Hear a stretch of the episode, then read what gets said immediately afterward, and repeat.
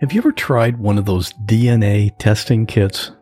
This is where you send in some saliva in their sealed tube and they analyze it and they tell you from your DNA where your ancestors came from. And they'll also give you some names of people who share some of your DNA, and those people are your relatives. And many of them are people you've probably never met. I recently did this with one of the DNA kit companies called 23andMe. I got the results back, and they gave me a list of 1,500 people who were all somewhere in my family tree. And I've even gotten in touch with some of them. Check this out. When I was a kid, we lived in Ohio, but we had a lot of family in Virginia because that's where my dad was from. I had a great uncle who lived in Virginia, and he was in the market for a dog. Well, it turns out our dog had just had a litter of puppies, and we had a dog available. This puppy was a mixed breed, but was mostly black lab, and he was all black except for a little bit of white right on the tip of his tail. So we named him Tippy. I'm a real animal lover, and I loved Tippy. This was when I was probably about nine or ten years old. We drove to Virginia and brought him with us because, of course, he was going to go live with my uncle. I remember the day we were leaving specifically, and the last time I saw Tippy. I was really sad about that. Okay, now fast forward to a few weeks ago when I got the results back from the DNA test. I got in touch with a young lady who was actually the granddaughter of my uncle in Virginia.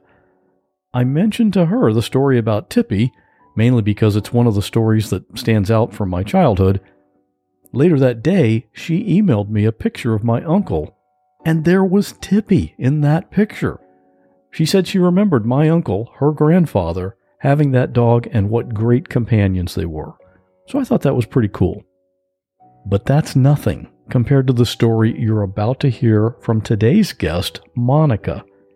She's 40 years old, lives in the Midwest, and she has gone through her whole life, in a lot of ways, just like lots of other people.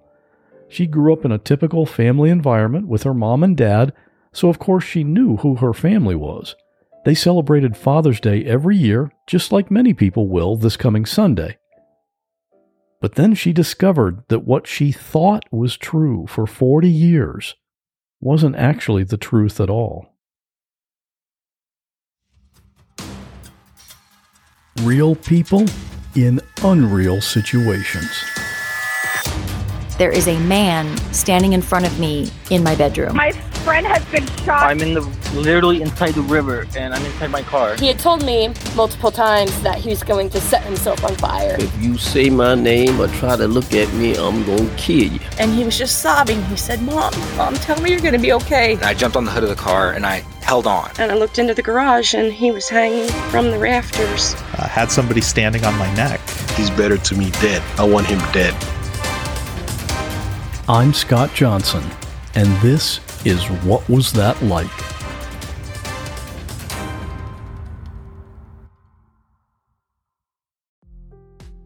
Hey, it's Scott, and guess what? You're about to hear an ad. And that's both good and bad. It's good because ads are what make it possible for me to keep bringing you these episodes. And it's bad because, well, maybe you don't like listening to ads, and I get that. And the good news is, you don't have to.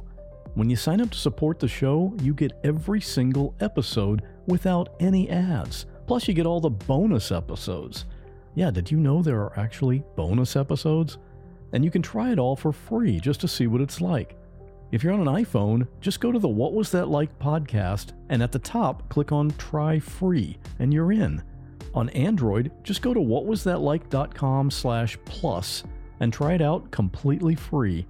Once you've had the ad free experience, you'll see why hundreds of other listeners are already doing it. But for now, here's another ad, and then on with today's episode. When you were growing up, did your parents ever talk about family or genealogy or anything?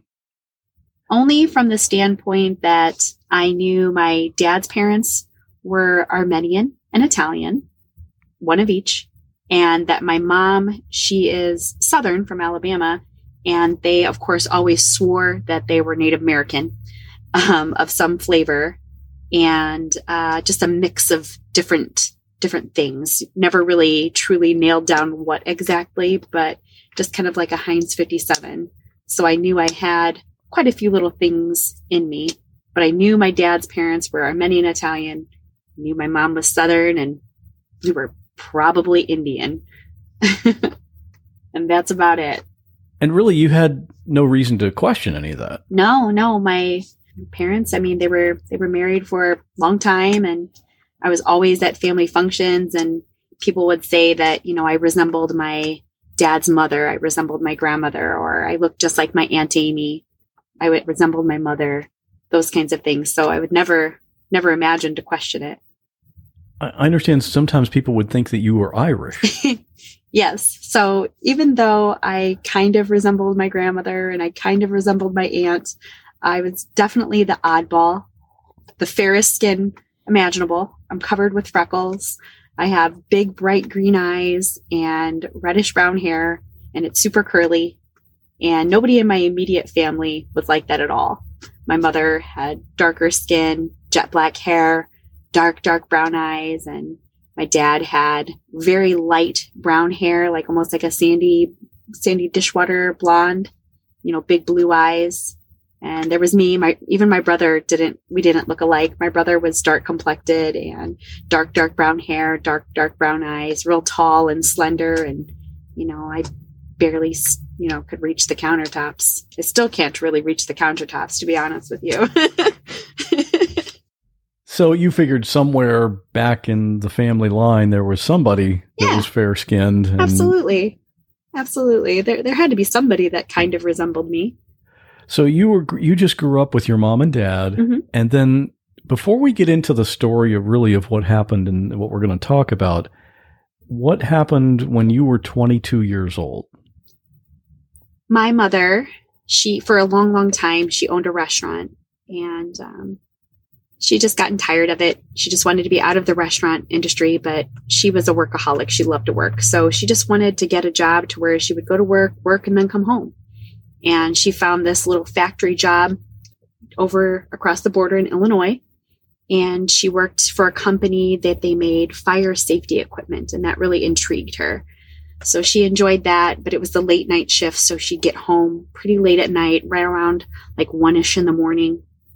And on December 19th of 2003, so right before Christmas, she was heading home and she knew it was before Christmas. So she wanted to stop and cash her payroll check so she could get up bright and early and finish her last bit of Christmas shopping. So she stopped at a check cashing stop right kind of near her house, cashed her check, put her money away, and started heading home. But unbeknownst to her, there was a car sitting there um, watching. And uh, they saw my mom, and she wasn't a very big lady. She was only five one, five two, and maybe 100 pounds, 120 pounds soaking wet. And uh, they followed her all the way home to her driveway, where they got out of their car and approached her and demanded her purse. But what they didn't realize is that my mother is Southern and you don't take anything that doesn't belong to you, no matter what it is. And my mother, even though she was only five foot one, she was incredibly feisty and she wasn't going to have any of it. So she fought back. And um, these two men that attacked her were, you know, big boys. They were they were very big, and they subdued her. She struggled, got a little loud, so they took it upon themselves to take her life, and they shot her, and um, she died in her driveway right before Christmas that year, and that was the absolute hardest day of my life. Waking up the next morning to the sheriff's department knocking on my door, telling me they had something really important to tell me, and then I needed to sit down. And um, you know, I'm in I'm in the medical profession.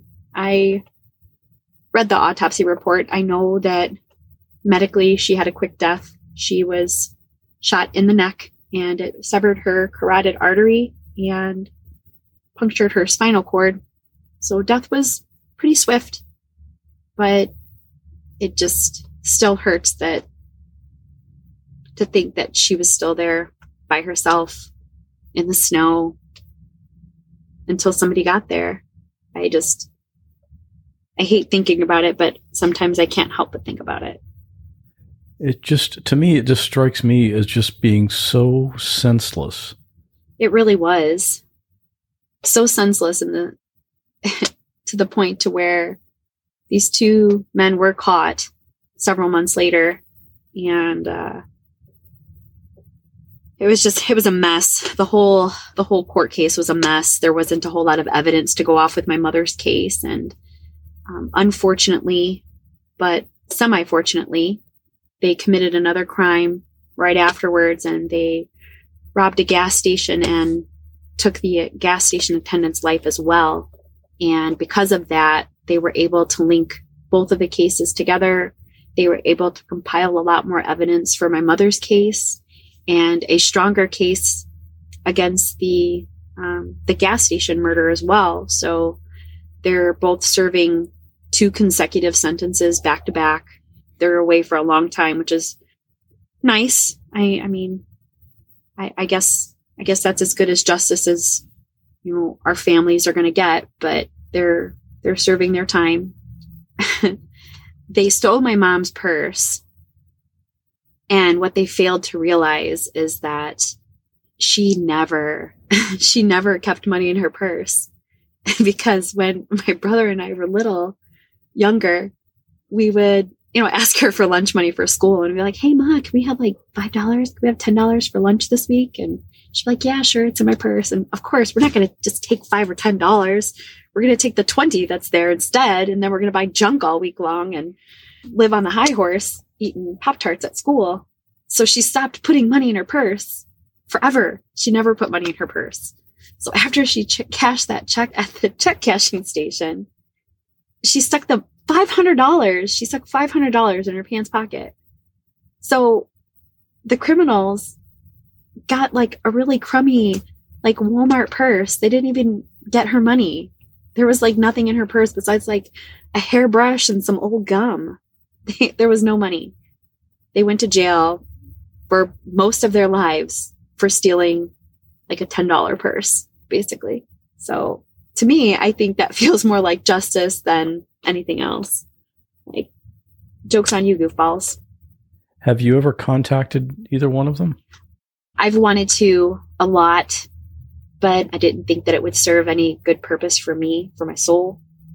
But my daughter, my daughter did. My daughter's 22 and she was four at the time of my mother's death. And they were very close. They were two peas in a pod. My mother and her were, there was nobody closer. She was the best grandmother in the whole world. And um, she just recently reached out to both of them against my will, I might add. She was immediately blocked by the accomplice. Um, he didn't even give her the time of day. So, and this was contacting by email, right? Email, yeah. There's like um, there's like a prison email or something that they can do, almost like like a Facebook sort of thing, but not quite. Right, I, right. It's interesting, and she used that, and so that's how she knows that the accomplice had blocked her, so she wasn't able to send any more messages. And, but the shooter, he did answer her, and I cringed when she told me because I couldn't imagine that he would say anything worthwhile. But um, to my surprise, he was incredibly thoughtful with his words and um, very apologetic, but understanding of the fact that to us, his apology would mean nothing because of the life that he took. But he was very kind in his words, very apologetic. He's been in prison now for 17 years. It's a really long time. He was just a kid himself when he went in. He was only, I think, 18 or 19 when he went into prison. So he's been in, in prison for almost as long as he walked the earth prior. And he's still got a long time to go. He does. He, for just my mother's sentence, he has 60 years to serve. And then he'll serve another 60 for the gas station attendant as well. So, being for a very long time. Unbelievable. hmm Well, the reason I wanted to get that story out there is because it's going to become relevant later on Yes. in what you're talking about. So this whole thing, this is one of the funny things about this story is that it was triggered by such a random. It was a, it was a gift to you. Yes. How- yes how, it's did this how, how did this start? So my boyfriend, he is American Indian, Mexican American Indian, excuse me. And he was showing me on his ancestry app that he has all about where the indigenous people from his heritage came from and the years in which they migrated and how they moved from the Yucatan area and moved up through Mexico and then started dispersing through the United States. And I was just so fascinated by it. I was just like, this is so amazing that they can do this. This technology is crazy. It's so cool. And he's like, well, your family's from Italy and Armenia. Like they had to have at some point in time migrated to this area. And I was like, well, yes, of course. Um, he's like, if you did this, it would show your family's migration and it would show like where they came from before that and you know where they where they were settled and wow that's that's really neat. And his his sweet self he was like well do you want one? Yeah of course. So right then and there he just went in there purchased a dna kit for me and a couple days later it was a my doorstep. And uh, it was so sweet and so thoughtful and i was so excited. I was so excited to see where exactly my family lived. I knew what they were but where they lived. And then also and more importantly too i wanted to prove my mother wrong from beyond the grave. I wanted to you know show her that there's there's no way that we're native american. There's just no possible way. Um, so that was my like haha to her um because that definitely came back as a big no Well, this the kit that you got this time was it was I know there's a few different companies that make these kits, and this one was called Ancestry DNA. yes ancestry dna was the first one that i did What what's involved with having this research done? What do you have to send them? they send you a kit and it's very clear instructions. You know, you don't eat or drink or brush your teeth prior to performing the test. And there's a little vial that you have to fill with saliva. And in retrospect, it's not a lot of saliva. I think it's only like a quarter of a teaspoon. But when you're sitting there trying to fill that thing up, you're like, gosh, dang, how much more spit does this thing need? You're sitting there like spitting forever and um, your mouth is like so dry because you just want to drink of water and you're just filling this thing up for all of eternity but it was pretty simple like once it got to the line you close up the lid and then it mixes this stabilizing solution and with it. You shake that up and put it back in the little bag and send it right back off to the lab. And uh, within a few days the lab gets it. And the app is really cool. It's very user friendly they'll show you the progress of everything along the way. They'll let you know when they get the kit and when it started to process in their lab and now what they're doing with it. They're genotyping it and they're reviewing your DNA and your results are ready. And it's, I want to say it was probably like around three weeks or so from start to finish. But I swear to you, it felt like the longest three weeks of my life while I was waiting for all of this. It was, it felt like forever. For some people that are that are doing it for a specific reason because they want to find out something about their family, that I love the idea that they have this app where they they keep you updated on the progress because otherwise they'd be getting phone calls every day. Is it done yet? Is it ready right. yet? Where's my stuff? Is Right. it ready? Where's my stuff? Have you have you looked at it? Is it just sitting there? But one thing I I forgot to mention to you during our previous talks, I had the opportunity to do this test just 2 years prior to doing it for real.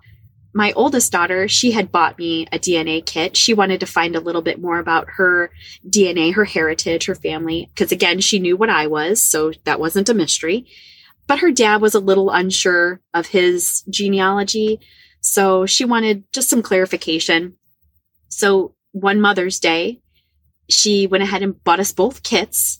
And it was like so fun and exciting. And we filled them up together and cleared them up and sent them off. And her results came back relatively quickly and mine were still pending. And we're like, what in the world?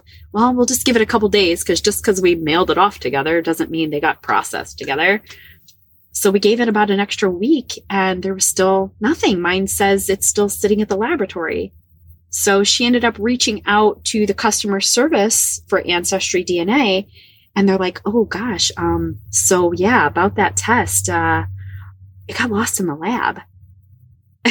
We're like, "It got lost in the lab? How in the world does that happen?" And they're like, "Well, we can send you another one or we can refund your money." And a couple of years ago, she, you know, she was much younger and I was like, just take the money back. It's totally fine. Like, just take your money. It's not a big deal. It's fine. So that was the end of it. And even when her results came back in, I was like, hmm, that's interesting. It shows that you're Eastern European, but it doesn't specifically say Armenia or Italy, which I thought it would because ancestry DNA is really, really big and they test very specifically through different areas, countries. There's hundreds of thousands that they test for. And it didn't pop up, but I was like, ah, I mean, that would probably make sense. There's probably not a whole lot in you because there's maybe only half in me. So there's less than a quarter in you. So maybe that's why it's just broadly grouped as Eastern European. That's probably why didn't think anything else of it, like nothing. It was just like, oh, that's interesting. Moved on, moved forward. And so when my results came back, that's when it was like, oh, hmm, okay, interesting. What did that first test of yours show?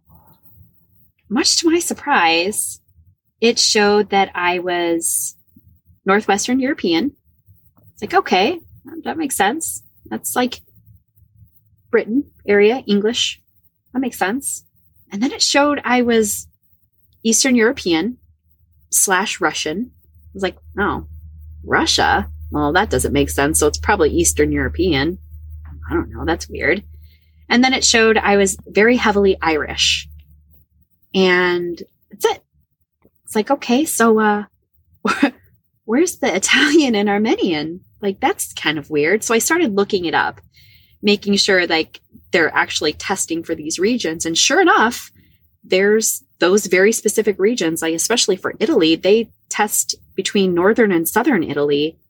And I wasn't on either of those spectrums.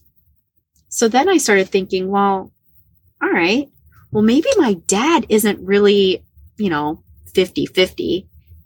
It's happened before. People have thought they were German and it turns out they're not German, they're actually Austrian. So maybe it was just, you know, his family lived in Italy, but maybe they weren't Italian. Maybe they migrated there. So I just found that kind of odd. But um, I'm very, very close with my father's sister, uh, my Aunt Amy. She was a huge part of my life, still is.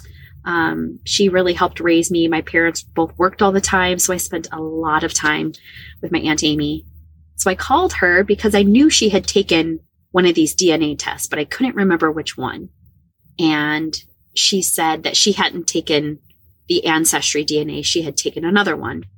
And we were talking about it, and she's like, Well, that's kind of odd that it didn't show Italy or Armenia. That should very much be on there. She's like, I am for sure Italian and Armenian. She's like, On mine, I did 23andMe, and mine broke it down very specifically. I'm almost 50 50 of each. There's very little of anything else. So maybe you should take that one.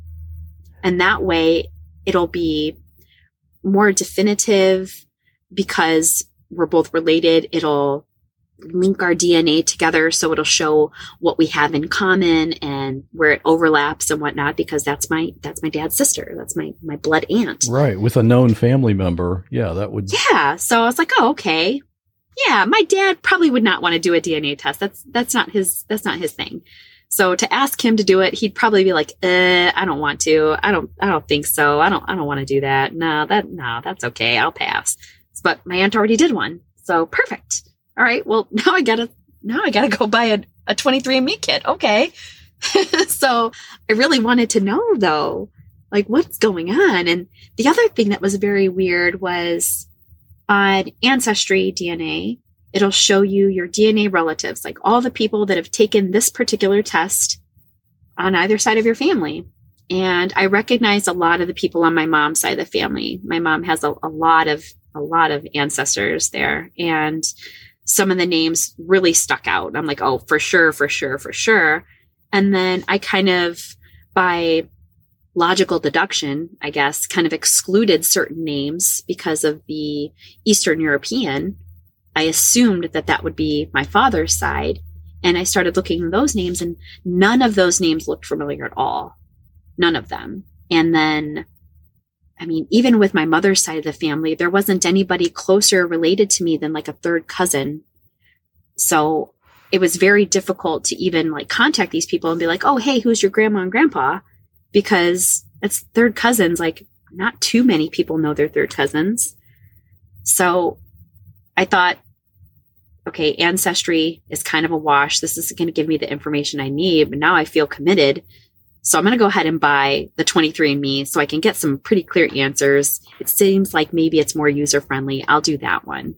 And so sure enough, I ordered my kit and a couple days later in the mail comes another kit. and it's the same thing. You you fill up the vial with with saliva. Same thing, you know, you seal that back up, mail it off and again, the app very user friendly. It was really great. They have a tracking system on there so you can see every step of the way what's going on with your DNA and the progress it's making and where it, what step it's at and their review. And that one so I thought the first one took forever. The second one, I was checking that every day like a psycho. I'm like, maybe it's got to be done. It says it's not supposed to be done for three more weeks, but I'm going to still check it anyway because maybe they finished it early. and every day it was like, oh my gosh, is it ever going to be done? Is it ever going to be done? Oh my goodness. I was so like excited and nervous to see what the results were. And I got the results. I was at work and I was just about finished up and I got a little ding on my email that said, you know, your 23andMe results are ready. And oh, how cool. I can't wait to get home so I can open this up and check it out. Rush straight home, opened it up and so weird because it was almost the exact same as Ancestry DNA as far as the percentages. Still not Italian, still not Armenian, and definitely Russian. Uh, more specifically, uh, it was Czechoslovakia. Like, huh.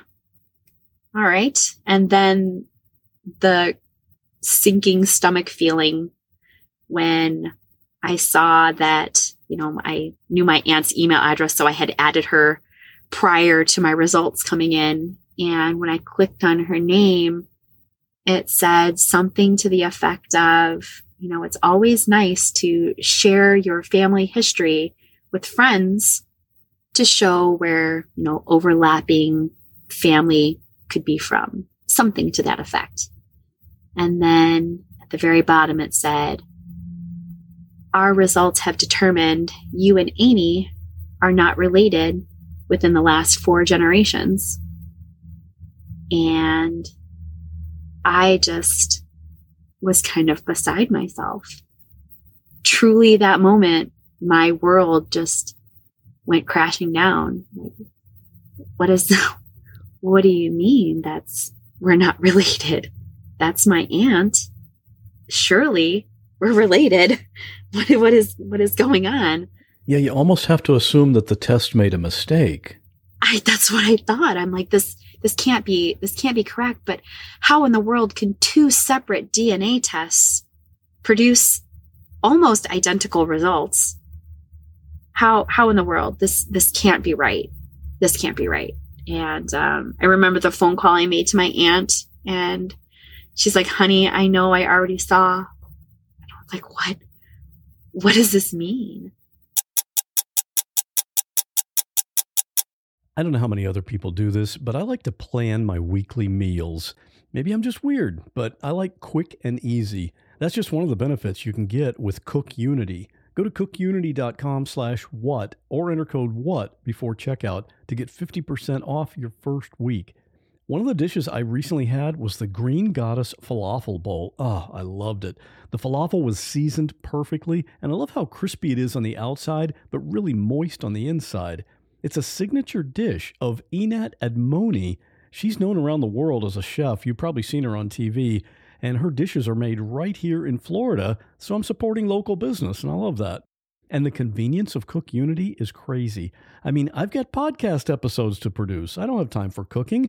These meals are delivered fully cooked. So when it's time to eat, I pick a meal based on my mood for that day. I heat it for a few minutes and enjoy.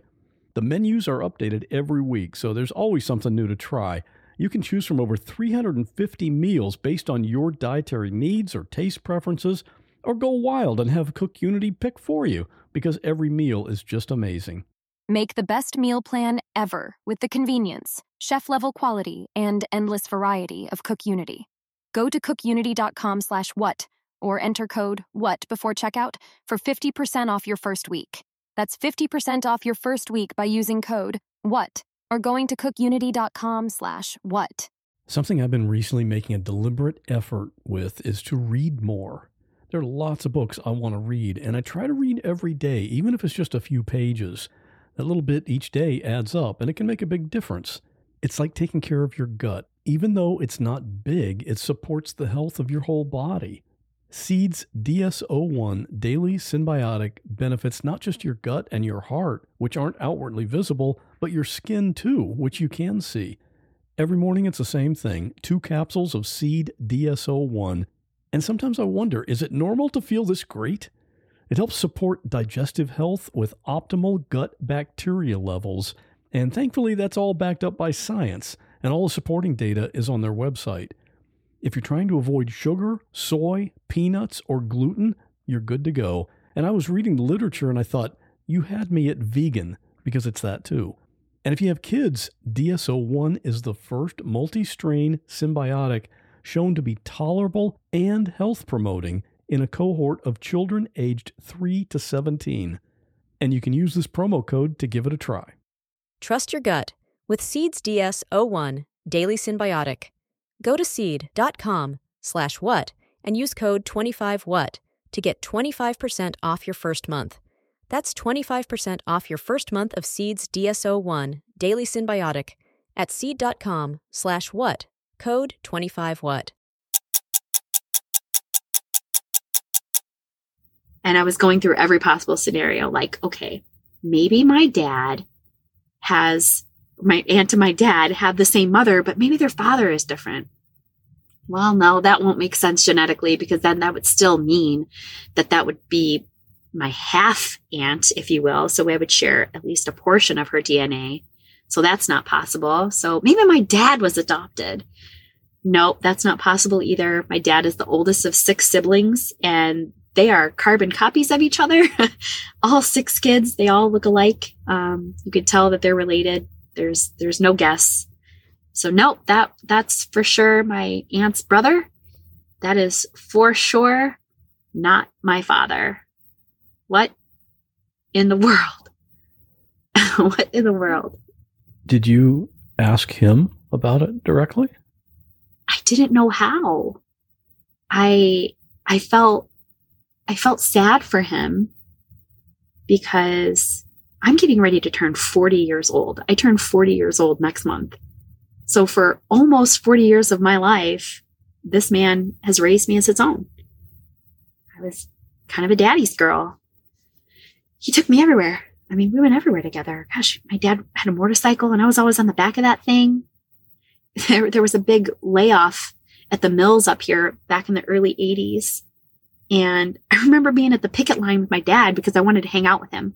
So I'm sitting at the picket line saying like USS sucks with my little sign, eating hot dogs, you know, just because I wanted to be by my dad. So to break that news to him, I, I didn't even know how to. Did he know? Did he not know? I had no clue. So I was like, okay, I've got to put my super sleuth hat on and do some major investigation before I present him with this information. There's just no way I can just bomb him with this and be like, hey, who's my real dad? And obviously, as we mentioned earlier, you can't go to your mom for any answers. No, and I'm sure that woman is just rolling over in her grave, just having a good old laugh about this. She has to. Like, I can't ask her. I can't go to her and be like, Mom, what were you doing in 1980? Who is my real father? Who's my biological father? She couldn't tell me. So, what do you do? How do you figure this out? Oh my gosh, Scott. So, if I ever decide to leave my job, I think I'm going to go send in an application to the CIA because I dug up so much information with basically nothing. So the ancestry DNA didn't prove anything to be any kind of relevance. There was nobody that could be closely related to me to where I could reach out to them and get something from them. I found on 23andMe that I had a first cousin twice removed, which I found out is means second cousin. So that was the only close connection that I had. And it was on my father's side. So I, of course, reached out on the app. There's this really cool messaging portion of it to where you can talk to family members. And so I sent her a message. Her name was, or is, Amber Hanson. And she didn't have anything in her profile. There wasn't an age, there wasn't a location. It just said Amber Hanson, female, done. So when I messaged her, I didn't hear anything back, but I figured it'd probably take a little bit while. Maybe she's not going to see it right away. And gosh, several several weeks, probably a, the better part of a month went by before I tried to contact her again because I was just kind of getting desperate. But in the meantime, I'm doing all my research to try to piece things together. And my mother was actually a very private person. She had a lot of friends. She knew a lot of people. She was very well liked by everybody. My, my mom didn't ruffle anybody's feathers. I started contacting anybody that I knew from back then. Old employees that I still knew how to get a hold of because the marvels of Facebook. I got a hold of my mom's cousin. I got a hold of my mom's cousin's friend and my mom's old boss. I just started calling these people and I'm like, Hey, it's Monica. Do you remember me? And everybody's like, of course I remember you. And it's like, okay, so I got to ask you, you know, how well did you know my mom back in like 1979 and 1980? You know, do you know anybody that she might have been dating around that time? And the answer was always no. No, no, your mom kept that kind of private. She really didn't talk about who she was seeing or anything like that. And my mom's best friend, whom I also call Aunt, I just kind of grew up with her as being my aunt, but she wasn't. I even called her one night out of desperation and she answered the phone and I was like, who in the hell is my father? And she was like, um, come again? Who's my father? And she's like, um, well, I thought it was your dad, Tom. And I was like, nope, it is not. It is not. So who was mom seeing back then? And even she was like, honey, I, I don't know. I don't know who she was seeing back then. I, I, you know, I had had a baby too. And, you know, even though we were still talking and we were still great friends, we were just kind of living separate lives a little bit because I was taking care of my baby and, you know, she was getting married and having a baby herself. So we just didn't see a whole lot of each other. Again, I, I felt lost. I, I had no idea where I was going to go with this and where this was going to turn and if I would ever find out. I kind of prepared myself for everything. I prepared myself for just never finding out. You're just never going to know, Monica. This isn't, this isn't meant to be. Um, I prepared myself for, okay, you're going to find out who your father is, but he's not going to want anything to do with you. He knew about you then. He didn't want you then. He doesn't want you now. Or the sad possibility that, you know, maybe my father had passed away. I just, I didn't know, but I didn't want to be crushed. I didn't want to be crushed again. This was a big enough blow to find this out and to be crushed all over again was just, it was something hard to swallow.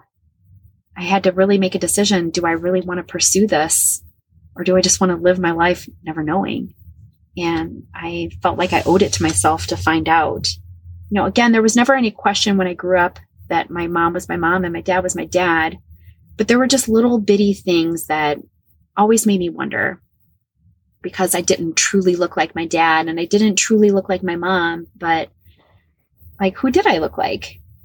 And, you know, everybody always assumed I was Irish. They would take one look at me and be like, Oh, I bet you're Irish. And I'd be like, No.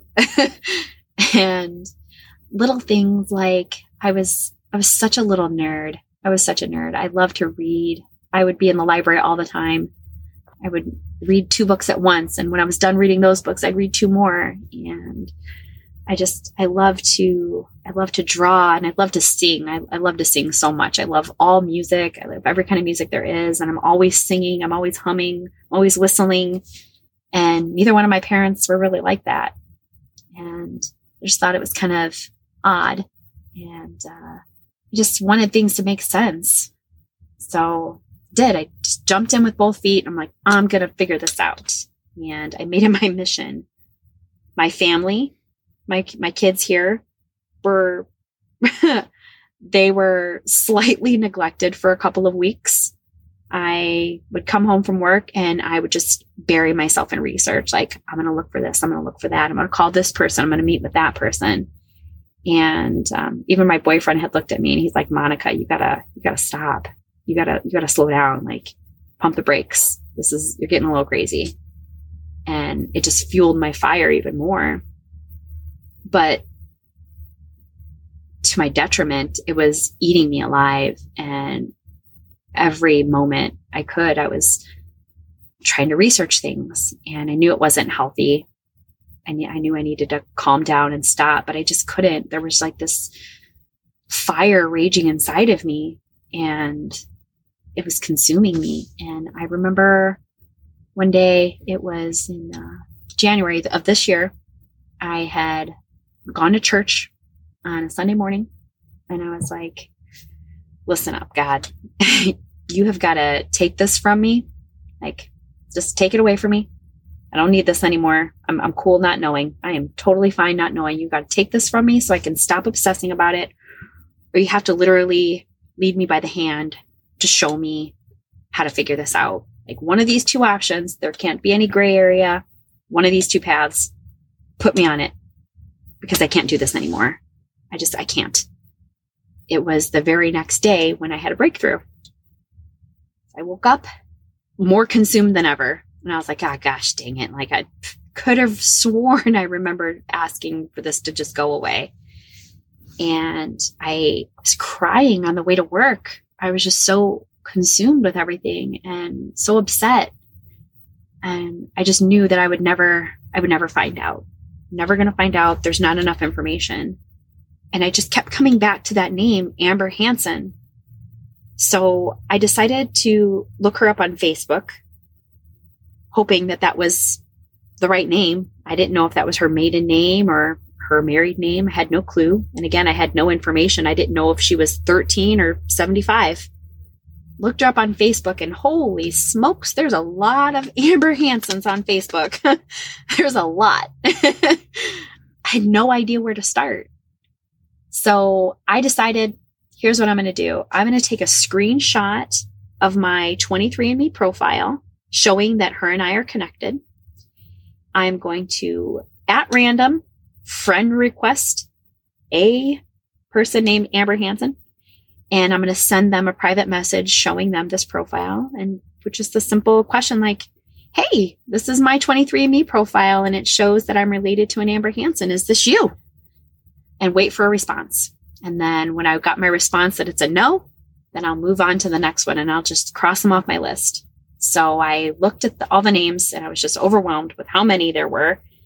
And I just started looking at the pictures and I'm like, all right, I'm going to pick the one that looks nice. that way I can be let down nicely. and I came across one and she just looked so sweet. It was a picture of her and her husband. And I friended her and I sent her the message as I had stated. And she messaged right back, like within a few minutes. It's like, oh, smokes, that was, that was quick. That's a quick no. And much to my surprise, her answer was, I don't know. I have 23andMe. Let me check. So she got right back to me and she's like, yeah, that is, that's me. Um, yeah, we're related. Like, holy cow. The first Amber Hanson I message on Facebook out of hundreds, hundreds is the one that I'm related to because I just thought her picture was pretty and I thought she looked really sweet and nice. Who says you can't choose your family, right? Right? There was something about her that my DNA knew. Like, I think I'm related to this person. I think I'm going to message her.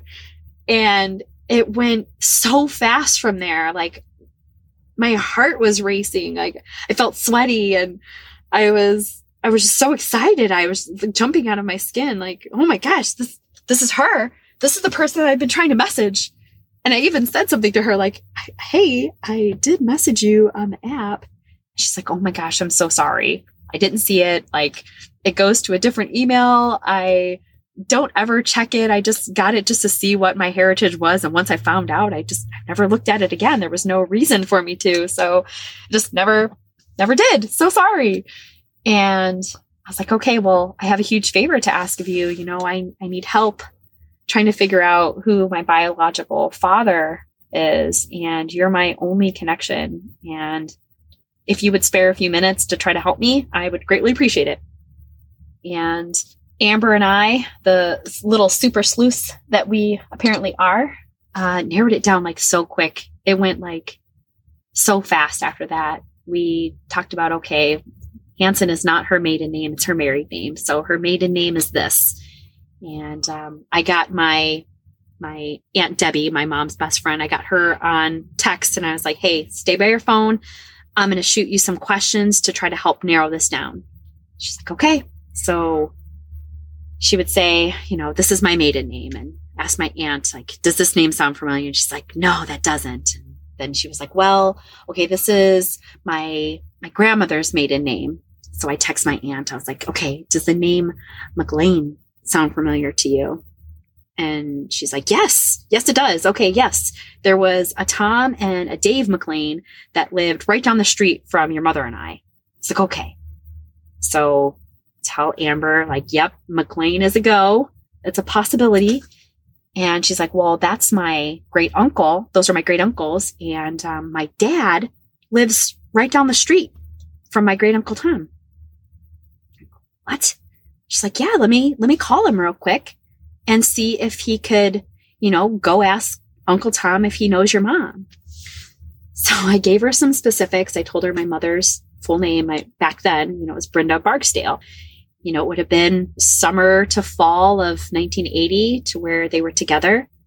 And she told her dad, he went right down the street and marched right down there. He's like, Hey, Uncle Tom, I got a weird question to ask you. Um, do you remember a woman named Brenda Barksdale? And right away he was like, Yeah, of course. Why? He's like, Well, well turns out uh, you might have a daughter. And I could only imagine his shell shock. Yeah. I could only imagine his shell shock. Like, I picture those old cartoons, like when their when their jaw drops to the floor and they have to roll it back up. That's that's what I picture my dad having done his just jaw just completely dropped to the floor. Like, what, what do you mean? Like, you're telling me after 40 years I have a daughter? Like, what? And right away she came back and she's like, well, my dad just called me and he said that, um, your dad definitely remembers your mom. And, um, I think it was a little bit more than fondly. she's like, here's my dad's name. Here's his number. Give him a call tomorrow. Cause it was getting kind of late too. It was, this was all happening so late in the evening. She's like, give him a call tomorrow and he'll, he'll fill you in on some details and, and we'll see where we go from there. But hey, welcome to the family. That started the big journey. How do you even sleep that night? I don't remember sleeping actually. I was so wired. Like somebody shot straight caffeine into my veins. And my boyfriend was just laughing. He's like, hold on. Again, pump the brakes, Monica. he's like, you don't know if for sure if this man is going to be your father. He, you know, she said that she has other uncles, like maybe it could be one of the other uncles. And, you know, maybe this guy knew your mom, but he might not be your dad. So, like, don't get your hopes up. Don't get your hopes up yet. Like, let's just wait. Let's wait and see. And, you know, I had ordered an extra DNA kit. Just, I actually ordered two extra DNA kits just in case. So, and, you know, in the instance that I found somebody that was potentially my father, I could have them do the DNA so we can have it confirmed because I wanted to be certain, not just guessing.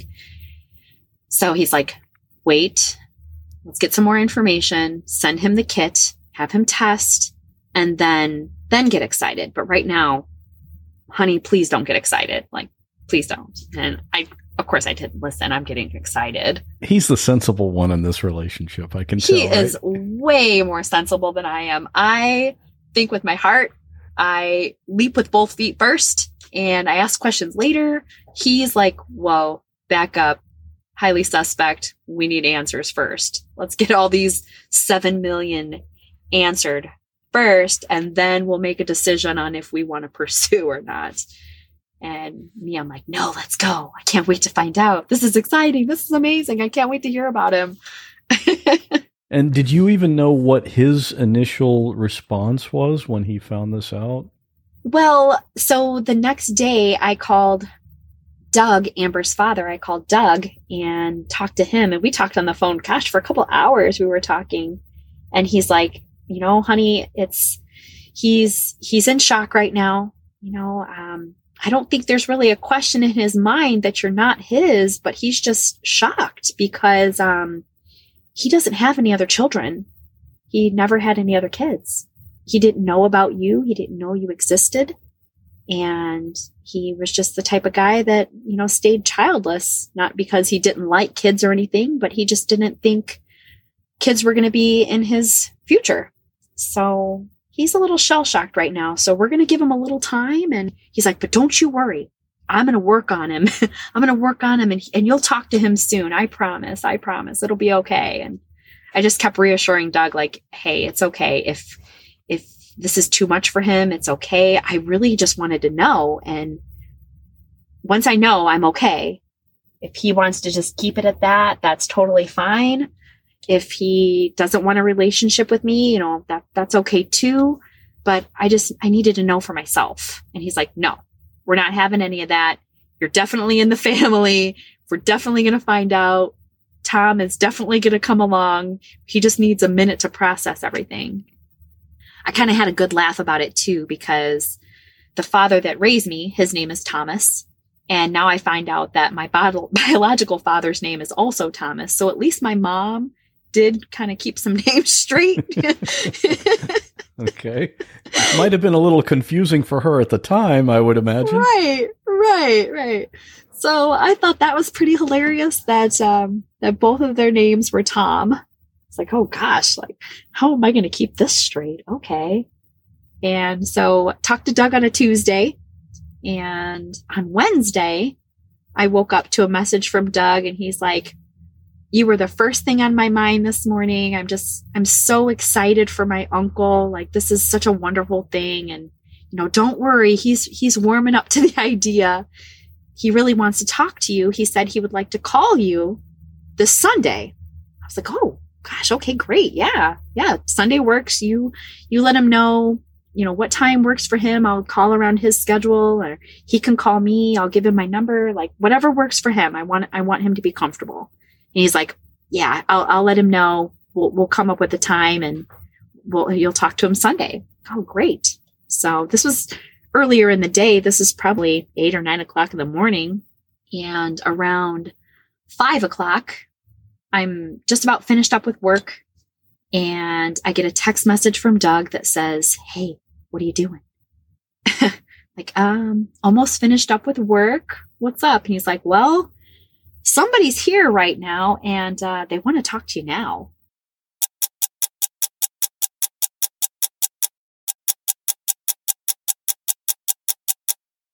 Oh my god, no. Um, oh my god, I'm still at work. Let me clean up. I gotta I gotta get out of here. I'll keep him there. Don't let him leave. Please don't let him leave. and he's like, don't worry. He's not going anywhere. He's, he's staying right here. We'll, we'll be waiting for your call. All right. All right. I'll call you as soon as I get out. And I don't think I've ever cleaned up faster at work in my whole life. I got out of there so fast and sat in my car, took a deep breath and dialed that phone number and heard his voice on the other end for the first time in my life. And it was amazing. I, this is like a total cliche, like something out of a movie, but I've heard his voice before. I felt like, I felt like I've heard him before. I felt like I knew him. As soon as he said hello, it was soothing and comforting and almost unbelievable in a way. Like, I'm making this up. I'm such a goofball. But it really did. It felt familiar. Spent the next like two and a half hours on the phone. And that was it's one of the happiest days of my life. I, hands down, hands down, one of the happiest days of my life. Did you have a list of things you wanted to talk about? Or, I mean, I did. I just, I, where do you even start, you know? I know, I, I did. I, I had like this mental list prepared. Like, I'm going to ask him, like, about where he grew up, and I'm going to ask him about his folks, and I'm going to ask him about this and that. And like, all that went out the window. my list was gone out of my head, and we just started talking about anything that popped into our heads. Our likes and our dislikes and you know do you like hot sauce? Do you like hot stuff? And both of us love hot stuffs we love hot things. And to quote my dad he's like oh i love hot sauce just like just like the commercial says i, I put that shit on everything i just thought that was just the best that was so hilarious there's always hot sauce in our our refrigerator and uh, there's probably more hot sauce condiments than anything else in our fridge at any given time. Had you already seen a picture of him? Did you do you know if there was a resemblance or anything? The only picture I had seen of him was a like a, a cell phone picture that Doug had taken. And my poor dad, he was just sitting kind of like in a lawn chair, like all like just hunched over and you know, he had his quarantine hair grown out, his little quarantine beard. And even after Doug sent the picture, my dad was like, Oh God, why did you send that picture? That's horrible. so, you know, it was far away. It was taken on a, you know, a crummy little cell phone. So that was the only picture I had seen of him. So for that, I couldn't really, I couldn't really tell, but right away, my boyfriend, his name's Robert, uh, right away, he's like, Oh my gosh, you guys have the exact same eyes. Like your eyes are the exact same. They're so bright. They're so vibrant. It's like, you absolutely, you absolutely favor him. And I was like, really? You think so? Then the next picture I got, he sent me this picture of him at his senior, um, senior yearbook photo. And that was really cool. That was, so my dad was about 17. You know, he had his 1970s slightly wavy curly coif and the beautiful butterfly collar. And it looked exactly like my son.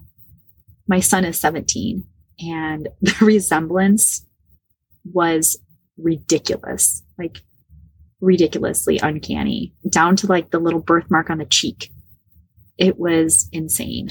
They looked so identical. And you're going to send me those pictures and we're going to put them on the website. I am because you are just going to be blown away. And then another picture I had gotten, not of my father, but of my grandparents, my my father's parents. So my grandmother Florence and my grandfather Raymond. Um, they both passed on. My dad is actually the youngest of six children, so his parents have been gone for a while. But um, when I saw the pictures of my grandparents, it was really, it was really neat to, to see those. But also at the same time, it was so wild to see a picture of my grandmother Florence because her and I look like carbon copies. Like I 100% believe that that will be me in another, you know, 30 years because down to the the facial features and the eye shape and the lips, everything, everything was the same. That was that's me when I get older. It's so wild.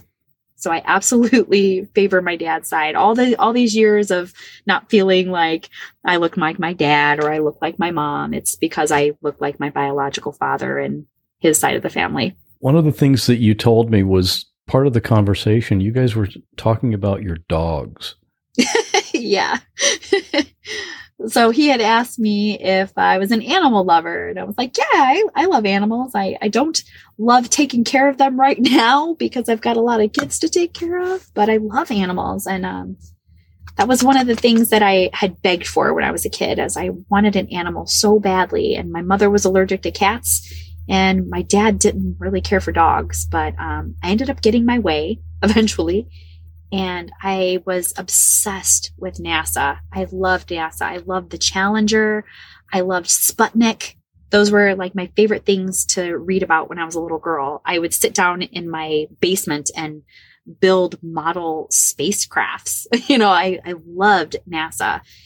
And so naturally, when I got my dog, I had to name it Laika. Laika was the first dog in space. And mean, who wouldn't name their dog Laika if you were obsessed with uh, NASA? Of course. So, my, I mean, obviously. so, my dad and I were talking, and he was like, "Oh yeah, I had a German Shepherd." I was like, "Oh, that's cool." He's like, "What color was yours?" I was like, "Oh, she was black. She had a little bit of tan on her, but she was mostly black." And he's like, "Oh, that's neat. Mine was white." And we were kind of laughing, like, "Oh, like yin and yang. I had the black and you had the white."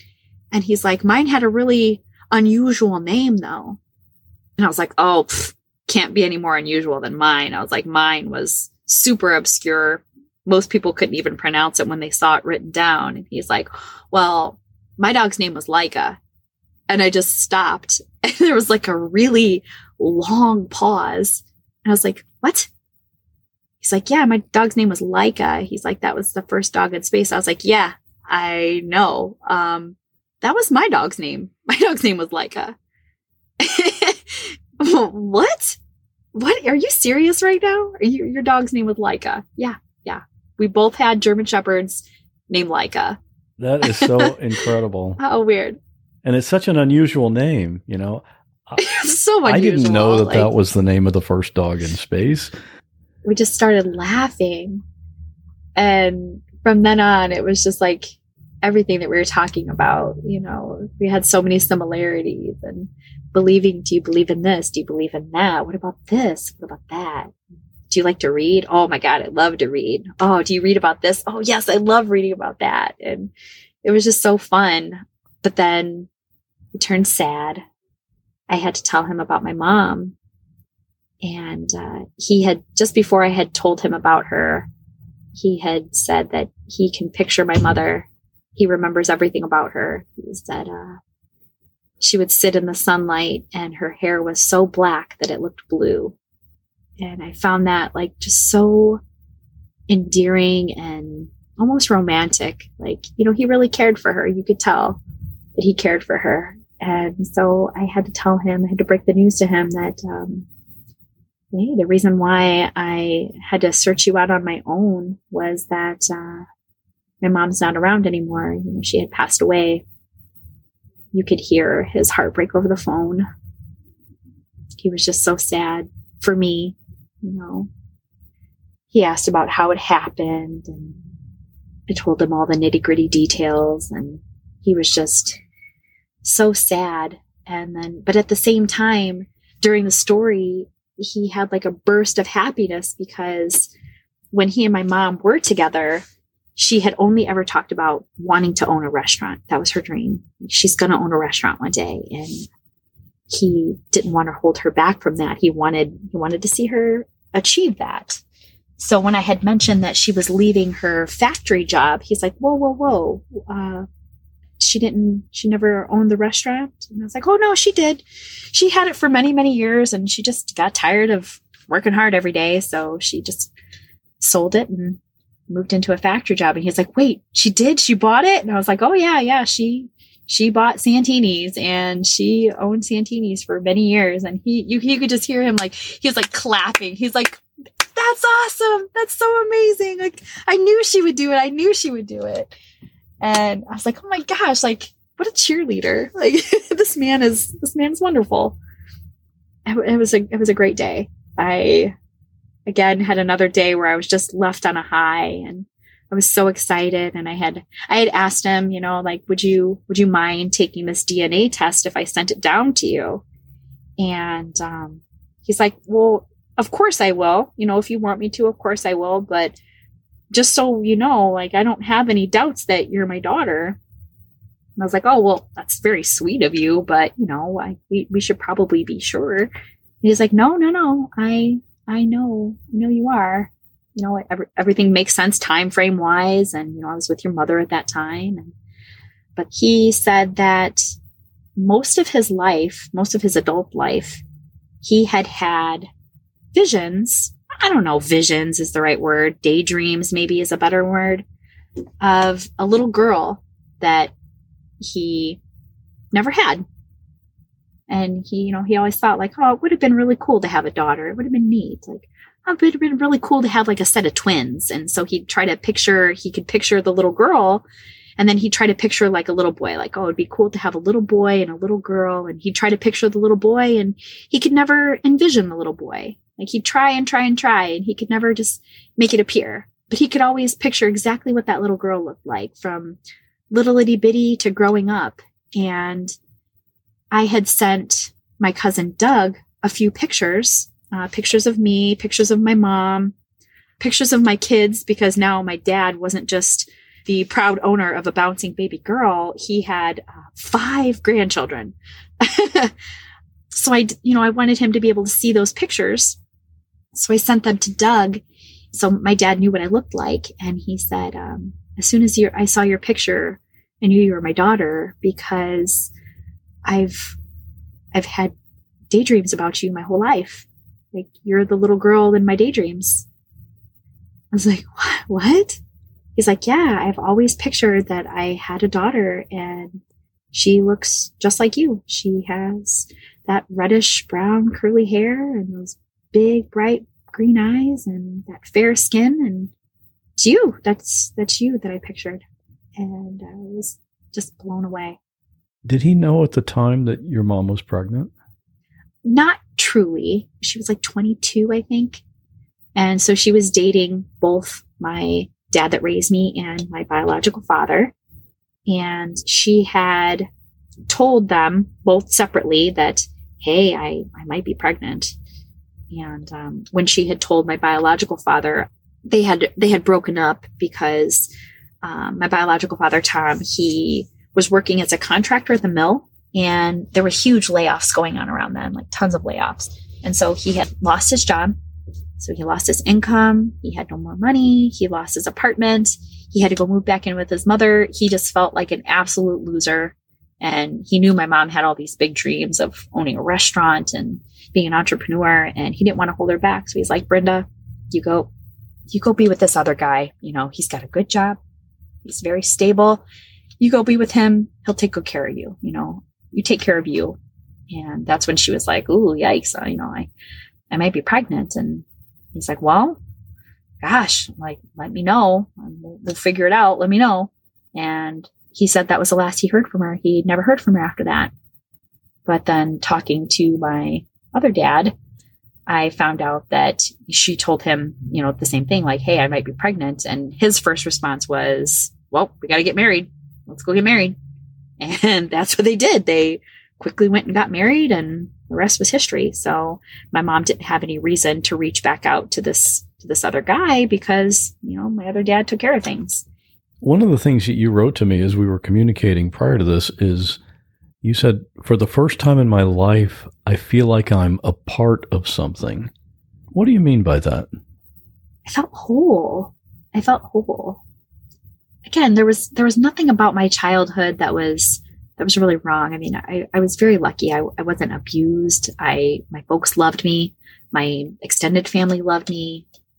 There there could have been a little bit more like hands-on love. My, neither one of my folks were like that. They were, they grew up to where they just didn't show that kind of affection. You know, they're not going to sit there and cuddle with you on the couch and watch a movie or, you know, call you sweetheart or dumpling. Like my, my dad's terms of endearment were like slobberbox and butthead, you know? like those were, those were his little terms of endearment, but you know, they were never ever meant to be mean. It was just, that was, that was his nicknames. So they weren't lovey dovey in any way, shape or form. We weren't the type of family to say like, all right, good night. I love you. And, all right, we're, it was great seeing you today. Let me give you a hug and a kiss goodbye. Like it was never like that. And I really am the opposite of that. Like me personally, I need a lot of affection. I'm, I'm like a cat. I, I need affection and I like it a lot. I, I love to say I love you. I feel like it's a missed opportunity if you don't say I love you. And I love to hold hands and I love to cuddle and snuggle and I'm I'm very affectionate. And so not not getting that as a child, I craved it. I really did. So my parents provided for me. I had everything I needed, but I just always kind of felt like there was something just a little bit amiss, something maybe a little bit off. And I, I couldn't, I couldn't tell you what that was. Like if you had asked me, you know, a year prior to that, I would have been like, I don't know. I have no idea. I don't know. I felt that completion when I found out that I had a biological father and I had a different family and people that were blood related to me. Not that, you know, that old saying, blood is thicker than water. It didn't have anything to do with that. It was more just that biological connection to somebody that you can't shake no matter, no matter what, good or bad, you, you can't shake it. And I did. I felt like this huge puzzle was finally put together and all the pieces were faced, you know, facing the right direction. You can see everything clearly. And it felt so wonderful. It was great. You're in Indiana. Biological dad is in Florida. Florida. So you made a trip. I did. What was that like to meet him for the first oh time? my gosh.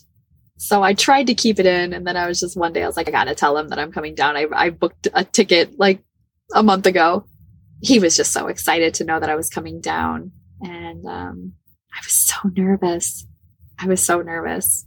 We went down there and I wanted to like mentally prepare myself.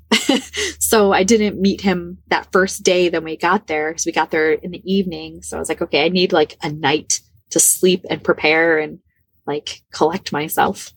And my boyfriend, we had gotten out of the car and he met us at the condo that we were staying at. And I didn't know Robert was recording. And I get out of the car and I'm like all nervous and I see him and we just walk up to each other and give this big old hug. And oh my gosh, the the emotion I felt, I felt like my heart was beating on my chest. And I had like happy tears and it was so just absolutely wonderful. It was so wonderful to meet him in the flesh, not just talk to him over the phone or see pictures of him. Like I was holding my dad. I had my dad in my arms after almost 40 years of never ever knowing. And it was amazing. It was so great. All of it was just wonderful. And we sat there and talked for hours. Talked for hours. It was so just amazing. And uh, I'll never forget that. I'll never forget that moment for as long as I live.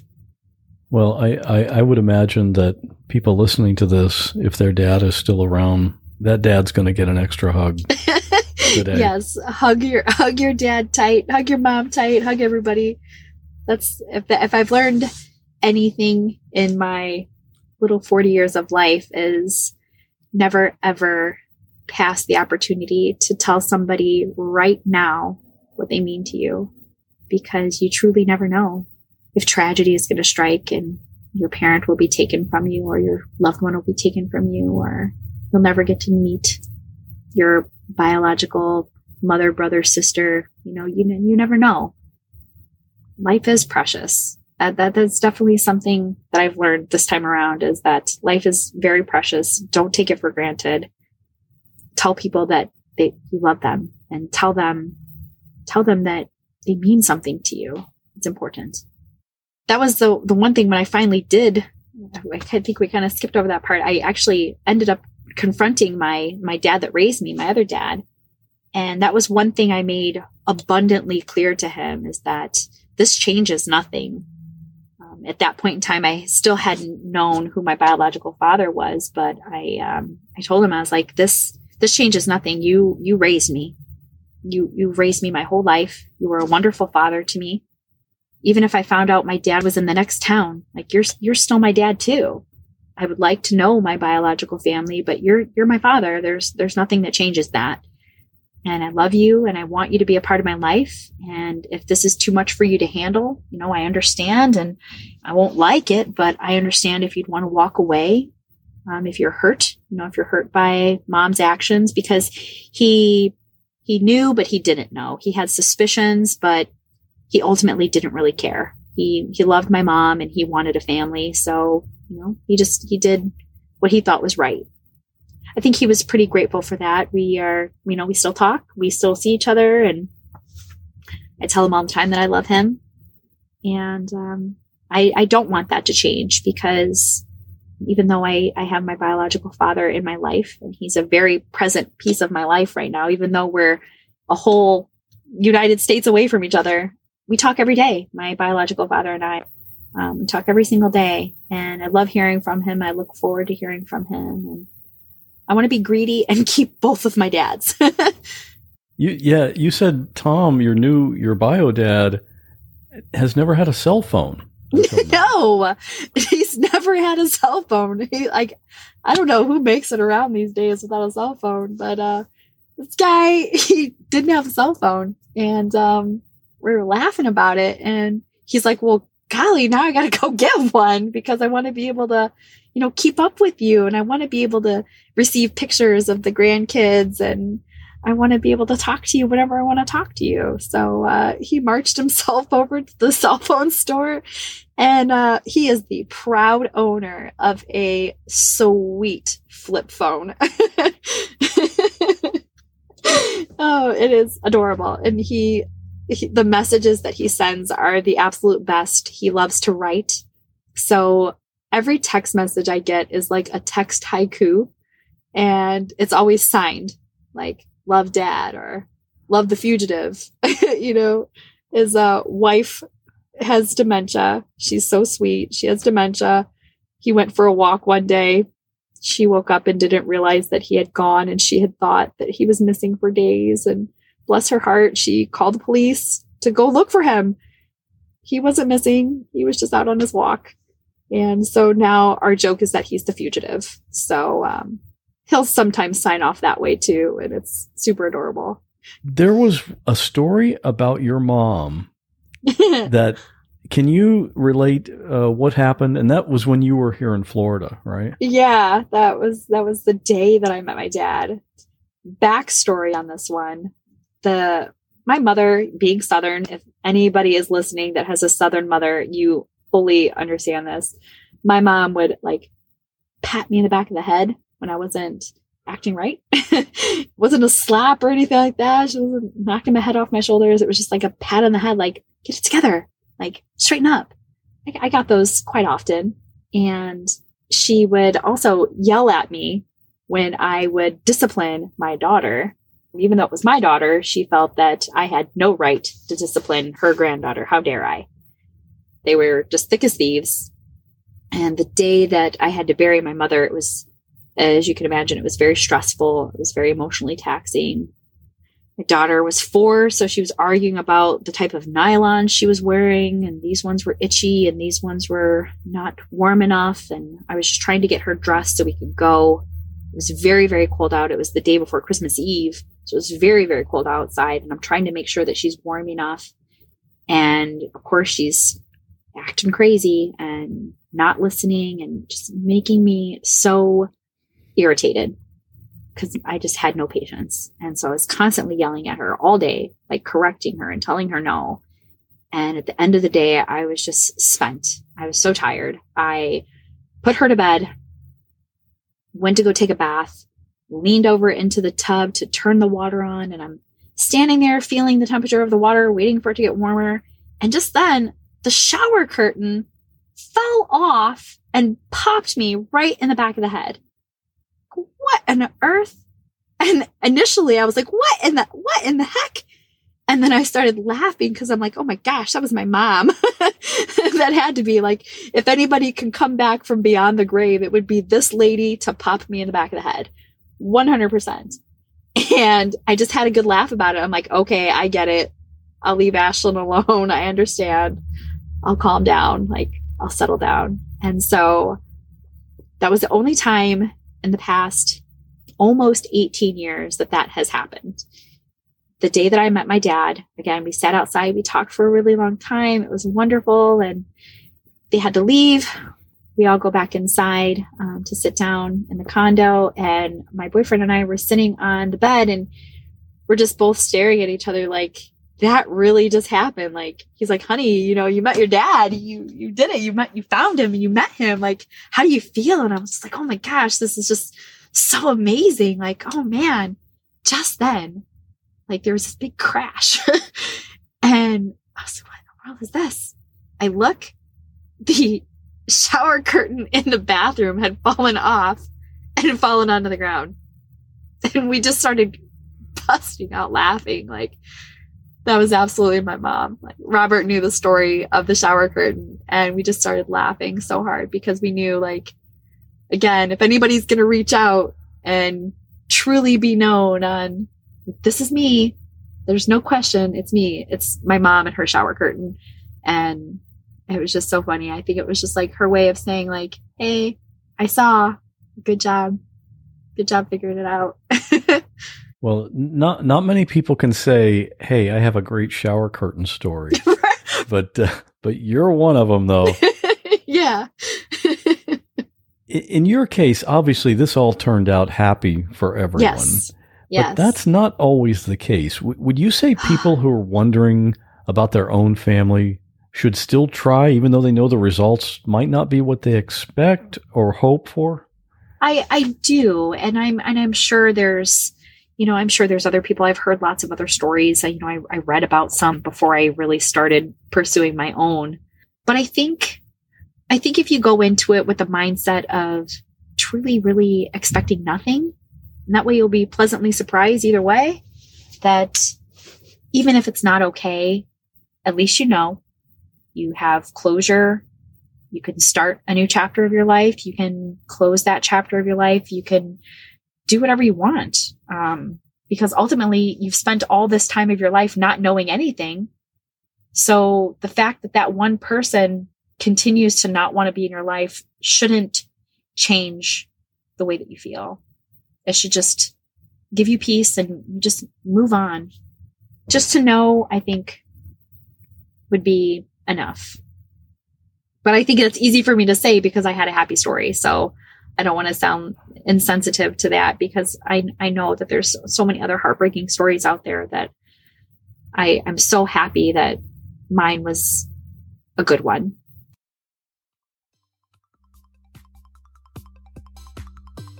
As I was talking to Monica, we figured out that Tom is not only here in Florida, but where he lives is not actually that far from me. I visited one afternoon with Tom and his wife Betty just to get his perspective on this whole thing. He told me that from his point of view, it's life changing.